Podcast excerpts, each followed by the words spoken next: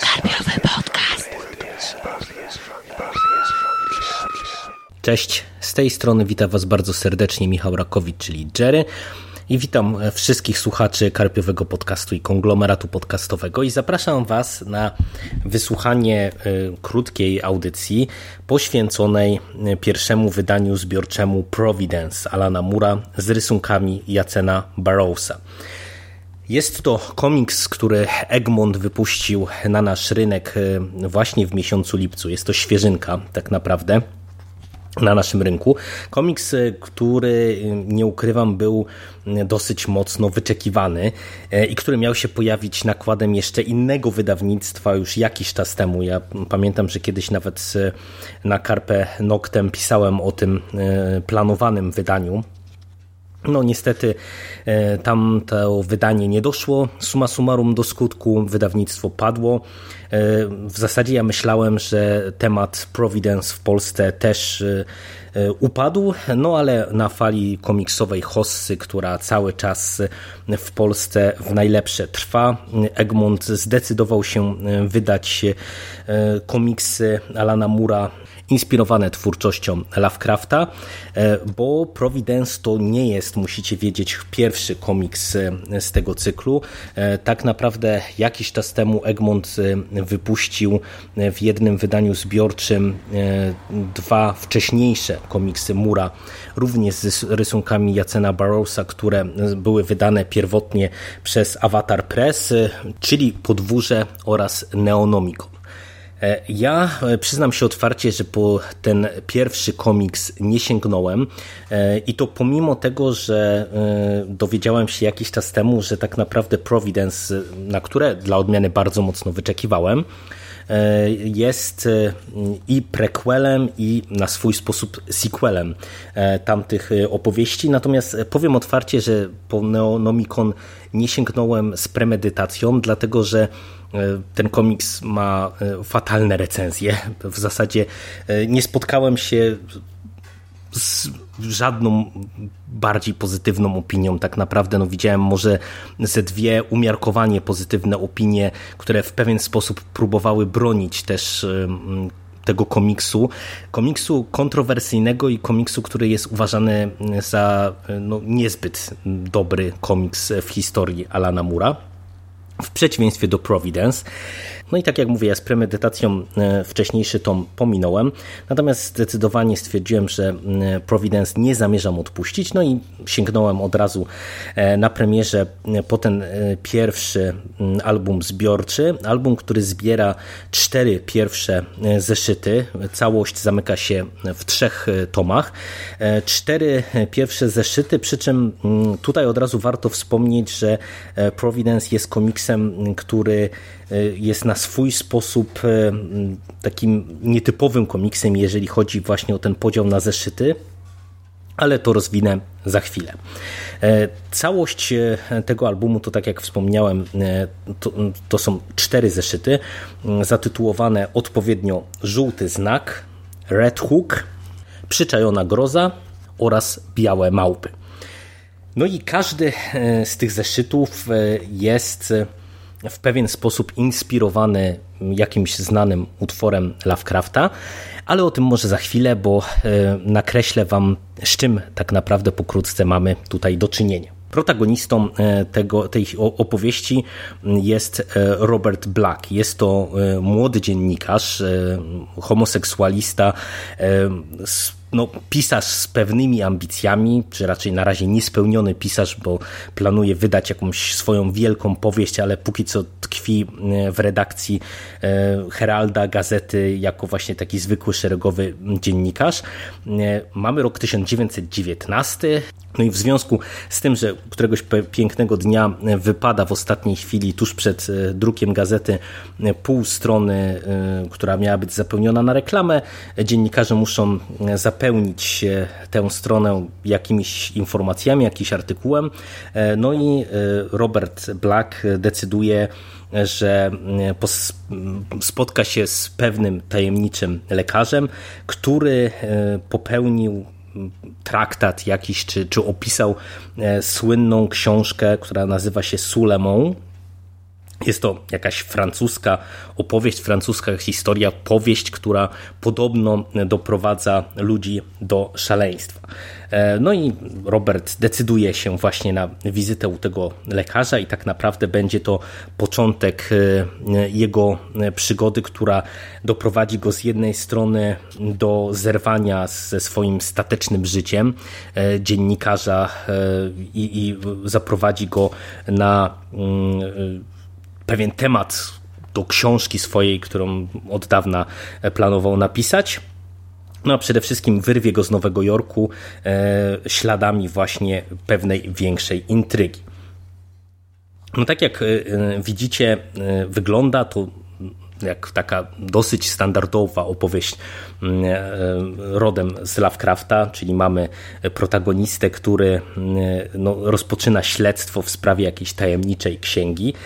E, tutaj e, od razu warto wspomnieć, że Moore w przypadku tego konkretnego komiksu nie tylko inspirował się Lovecraftem, ale no, jak sam tytuł tego pierwszego rozdziału wskazuje, przypomnę, jego nazwa to Żółty Znak, e, inspirował się także innymi twórcami World Fiction. W tym przypadku oczywiście mamy jasne nawiązania do Chambersa, to nawiązania i w postaci właśnie tego Sulemon, e, które e, jest nawiązaniem do tej tajemniczej księgi, która była e, w zbiorze Chambersa przywoływana i która także doprowadzała ludzi do szaleństwa, ale także w różnego rodzaju smaczkach, które mamy porozrzucane. Widzimy tutaj na przykład mm, komory śmierci, takie komory do samobójstwa, które były wspomniane w absolutnie doskonałym opowiadaniu naprawiacz reputacji. No i tak naprawdę już na przykładzie tego pierwszego zeszytu e, widać, e, jak tytaniczną pracę e, włożył Mur w przygotowanie do całej tej opowieści i ile smaczków tutaj będziemy widzieli.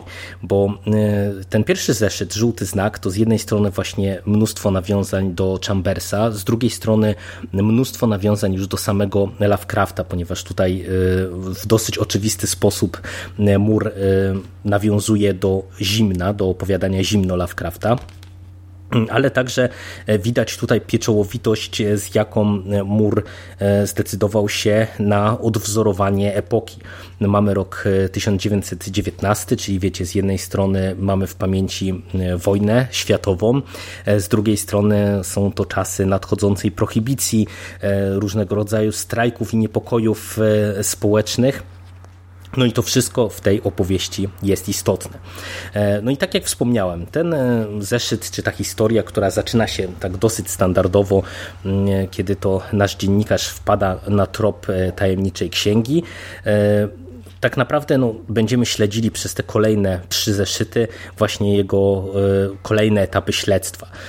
najpierw u tego tajemniczego doktora zostaje nakierowany na ślad innej księgi, czyli dowiadujemy się, że ta, ta powieść, czy ta książka Sulemon była tak naprawdę zainspirowana księgą napisaną przez oczywiście szalonego Araba e, i e, gdzieś tam był ktoś, kto egzemplarz tej książki kiedyś dostarczył naszemu doktorowi no i śladem księgi e, najpierw e, Robert Black trafia do Red Hook, e, a później udaje się do Nowej Anglii, do okolic Salem i miejscowości świetnie znanych z opowiadań Lovecrafta.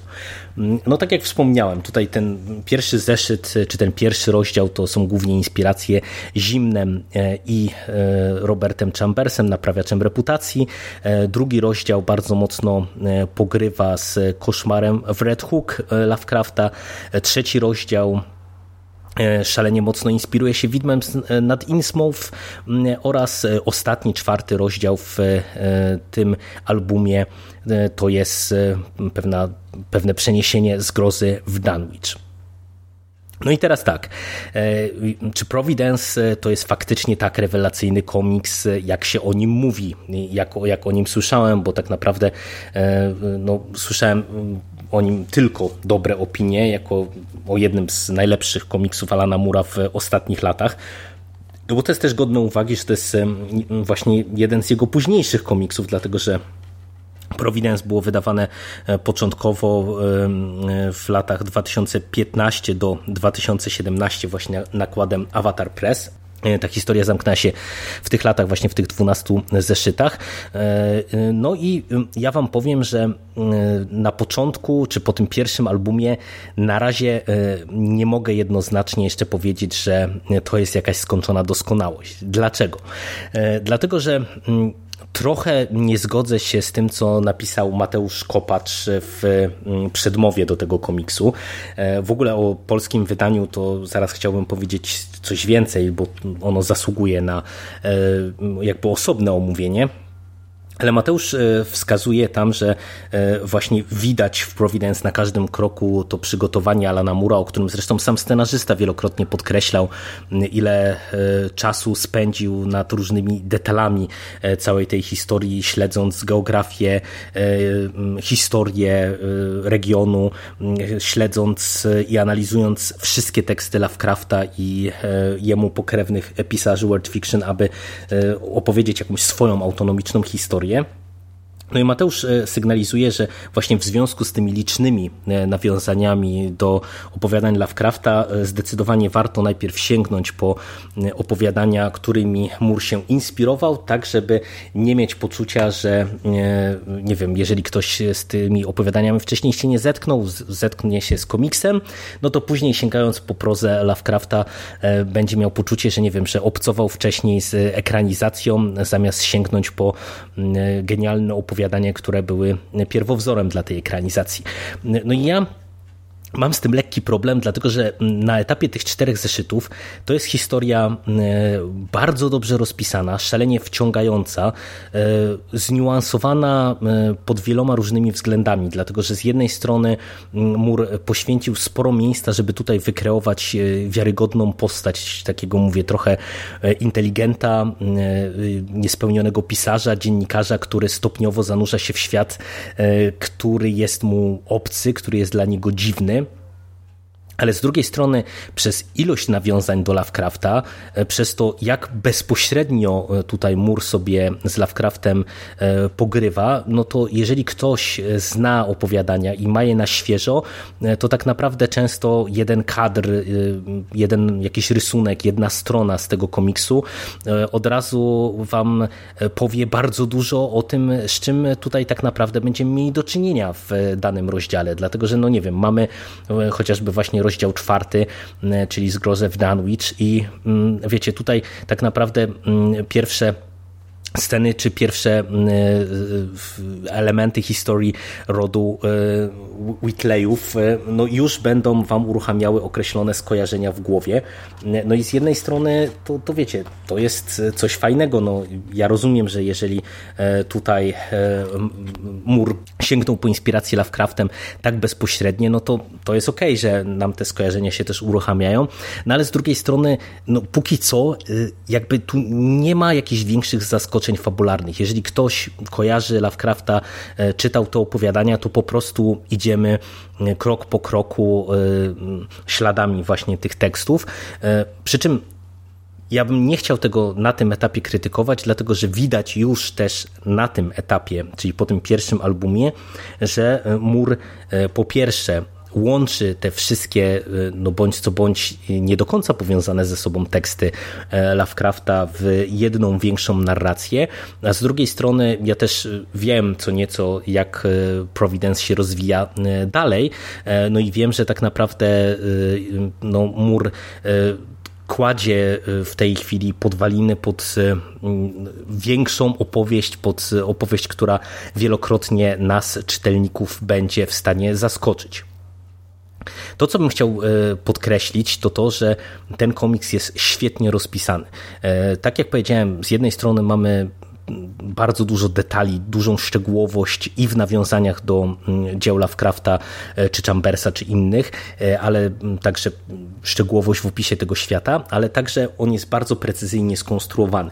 Ja Wam polecam na przykład zwracać uwagę na różnego rodzaju smaczki, e, jak chociażby, mm, nie wiem, kiedy rozpoczynamy czwarty rozdział, mamy całą stronę, która jest tak jakby w podczerwieni my jesteśmy w stanie odczytać przy pewnej dozie samozaparcia dymki nawet i, i zobaczyć, co tutaj się dzieje, ale tak naprawdę cała ta pierwsza strona jest kompletnie nieczytelna, dopóki my nie skończymy tego rozdziału i nie dowiemy się, że tak naprawdę to jest pewna klamra z finałem całej tej opowieści. I tutaj tego rodzaju niuansów jest bardzo dużo. Jeżeli e, będziecie czytać e, Providence po raz drugi, to nagle zwrócicie uwagę na to, że mm, w wielu miejscach, w wielu kadrach, e, nie wiem, mur zostawia pewne okruszki, które są niejasne w momencie, kiedy się z nimi spotykamy po raz pierwszy, mm, ale nabierają znaczenia, kiedy będziemy sięgać właśnie po raz wtóry i enty, powracać do całej tej historii. To, co też zasługuje na uwagę, to co ja wspomniałem, że to nie są takie cztery typowe zeszyty, to to, że oprócz e, tej takiej typowej narracji komiksowej, czyli wiecie, e, typowych kadrów komiksowych i dymków, każdy z tych zeszytów jest opatrzony zapiskami z reptularza, dlatego że e, Robert Black e, prowadzi e, reptularz, w którym z jednej strony zapisuje pewne pomysły na powieść, którą mógłby stworzyć, z drugiej strony no to są jego notatki z tej podróży, które nadają nam czy, czy, czy podkreślają dodatkowy kontekst często, który gdzieś tam nie wiem, coś mieliśmy zasygnalizowane w samym zeszycie, w samym rozdziale. Tutaj e, dostajemy jakiś dodatkowy kontekst, dodatkowy element, dodatkowe nawiązanie do Lovecrafta. I to po pierwsze. Po drugie, e, w wielu miejscach e, dostajemy różnego rodzaju smaczki, które są fantastyczne. Ja bardzo lubię tego rodzaju rzeczy. W Black Monday Murders komiksie, o którym ja już na łamach konglomeratu kiedyś opowiadałem, e, Hickman się świetnie tym bawił, a mianowicie mamy tutaj, nie wiem, na przykład fragmenty ulotki, którą znalazł czy otrzymał gdzieś tam nasz dziennikarz i która jest sama w sobie czymś absolutnie dziwacznym. Mamy tutaj fragment ulotki, w którym jakiś taki szarlatan, okultysta e, streszcza historię tej tajemniczej księgi, za którą e, nasz dziennikarz podąża i, ją poluje, i na nią poluje. Także wiecie, to są takie dodatkowe smaczki, które rozbudowują e, nam całą tę opowieść. No i to jest fantastyczna rzecz. Na koniec, zanim przejdę do jeszcze omówienia wydania polskiego, to rysunki. E, Jacen Barrows e, jest e, rysownikiem, który idealnie, mam wrażenie, pasuje do całej tej historii. Ten jego styl jest taki bardzo realistyczny z jednej strony, z drugiej strony on, kiedy nie wiem, przyjdzie mu rysować coś naturalnego, to umie to oddać idealnie, naprawdę. Póki co pod kątem warstwy wizualnej, graficznej, to ten komiks wydaje mi się absolutnym strzałem w dziesiątkę i idealnym dostosowaniem formy do treści. Tym bardziej, że tak jak wspomniałem tutaj y, przez to rzucanie nam tych okruszków e, co do pewnych kwestii, które będą istotne, no to wiecie, ta warstwa mm, graficzna jest e, po prostu ważna, bo, bo często właśnie tutaj to w kadrach e, czy na rysunkach po raz pierwszy widzimy mm, coś, co dopiero później w warstwie tej narracji, tej bardziej klasycznej, komiksowej nam powróci. Bardzo dobra rzecz. No i na koniec to wydanie polskie. E, ja wspomniałem o tym, że ono zasługuje na e, osobny fragment w tym podcaście, bo to jest e, rewelacyjna rzecz. Z jednej strony mamy przedmowę Mateusza Kopacza, czyli no wiecie, człowieka, który jest pewnie największym znawcą Lovecrafta w naszym pięknym kraju. Ale nie dość, że Mateusz e, zaserwował e, fajną przedmowę do e, tego komiksu, to przede wszystkim sprezentował nam leksykon nawiązań do Lovecrafta, gdzie mamy trzy strony drobnym maczkiem, strona po stronie niemalże wypunktowane wszystkie istotne nawiązania właśnie do Lovecrafta, czy do innych dzieł, właśnie jak Chambersa, czy do jakichś wydarzeń historycznych, które Mur tutaj wspomina. No i to jest rewelacyjna rzecz, no bo Mur jest znany ze swojej erudycji, e, no a tak jak e, powiedziałem wcześniej, no on jakby w pewien sposób Providence traktuje jako takie ukoronowanie swoich zainteresowań Lovecraftem No i naprawdę poprzemycał tutaj bardzo, bardzo, bardzo dużo różnego rodzaju smaczków, więc duże brawa dla e, Egmontu jako wydawcy i dla Mateusza, że chciało im się coś takiego e, fanom komiksu zaserwować. E, a do tego, co jest teoretycznie błahostką, ale mi się szalenie podoba. Dostaliśmy bodajże 5 czy 6 zestawów wariantów okładkowych, dlatego że to jest coś, co mnie niezmiernie zaskoczyło. Wiecie, to, że komiksy, które wychodzą w zeszytach w Stanach Zjednoczonych, mają często tak zwane warianty okładkowe, czyli że ukazują się, nie wiem, dany numer w kilku różnych okładkach, to nie jest niczym zaskakującym, ale jeżeli mowa o tych komiksach takich najpopularniejszych, jakichś komiksach superbohaterskich. A tutaj okazało się, że Providence y, dostało właśnie chyba 7 czy 8 wariantów okładkowych dla wszystkich 12 zeszytów plus jeszcze jakieś dodatkowe warianty okładkowe dla poszczególnych właśnie zeszytów. E, także to jest fantastyczna rzecz. No i tutaj e, wszystkie e, cztery zeszyty w tych różnych wariantach zostały nam zaprezentowane. Dla mnie kolejny raz duże, duże brawa. No i tak, podsumowując, czy warto sięgnąć po Providence? Moim zdaniem na pewno warto. E, przy czym e, od razu uprzedzam, że e, ten pierwszy tom to jest rzecz dobra, ale moim zdaniem na razie jeszcze niewybitna. Jeżeli jesteście fanami Lovecrafta, sięgajcie śmiało, no bo e, wiecie, tutaj e, Lovecraftem ten komiks stoi i od nawiązań do Lovecrafta. On wprost kipi, natomiast jeżeli mm, też go dobrze znacie, no to póki co właśnie tak jak mówię, brakuje elementu zaskoczenia, brakuje jakiegoś takiego mm, powiewu świeżości, brakuje e, autorskiego sznytu mura w mojej ocenie, przy czym no warto po ten mm, album sięgnąć, no bo on otwiera tak naprawdę tę historię, która e, będzie się rozwijała dalej e, w no, dosyć zaskakujące rejony. E, ode mnie na razie to wszystko kupujcie Providence, sięgnijcie po Providence. Jeżeli czytaliście Neonomicon, to dajcie znać, czy faktycznie jest tak złe, jak o nim mówią. No ode mnie na dzisiaj to wszystko. Dzięki i do usłyszenia w przyszłości. Cześć.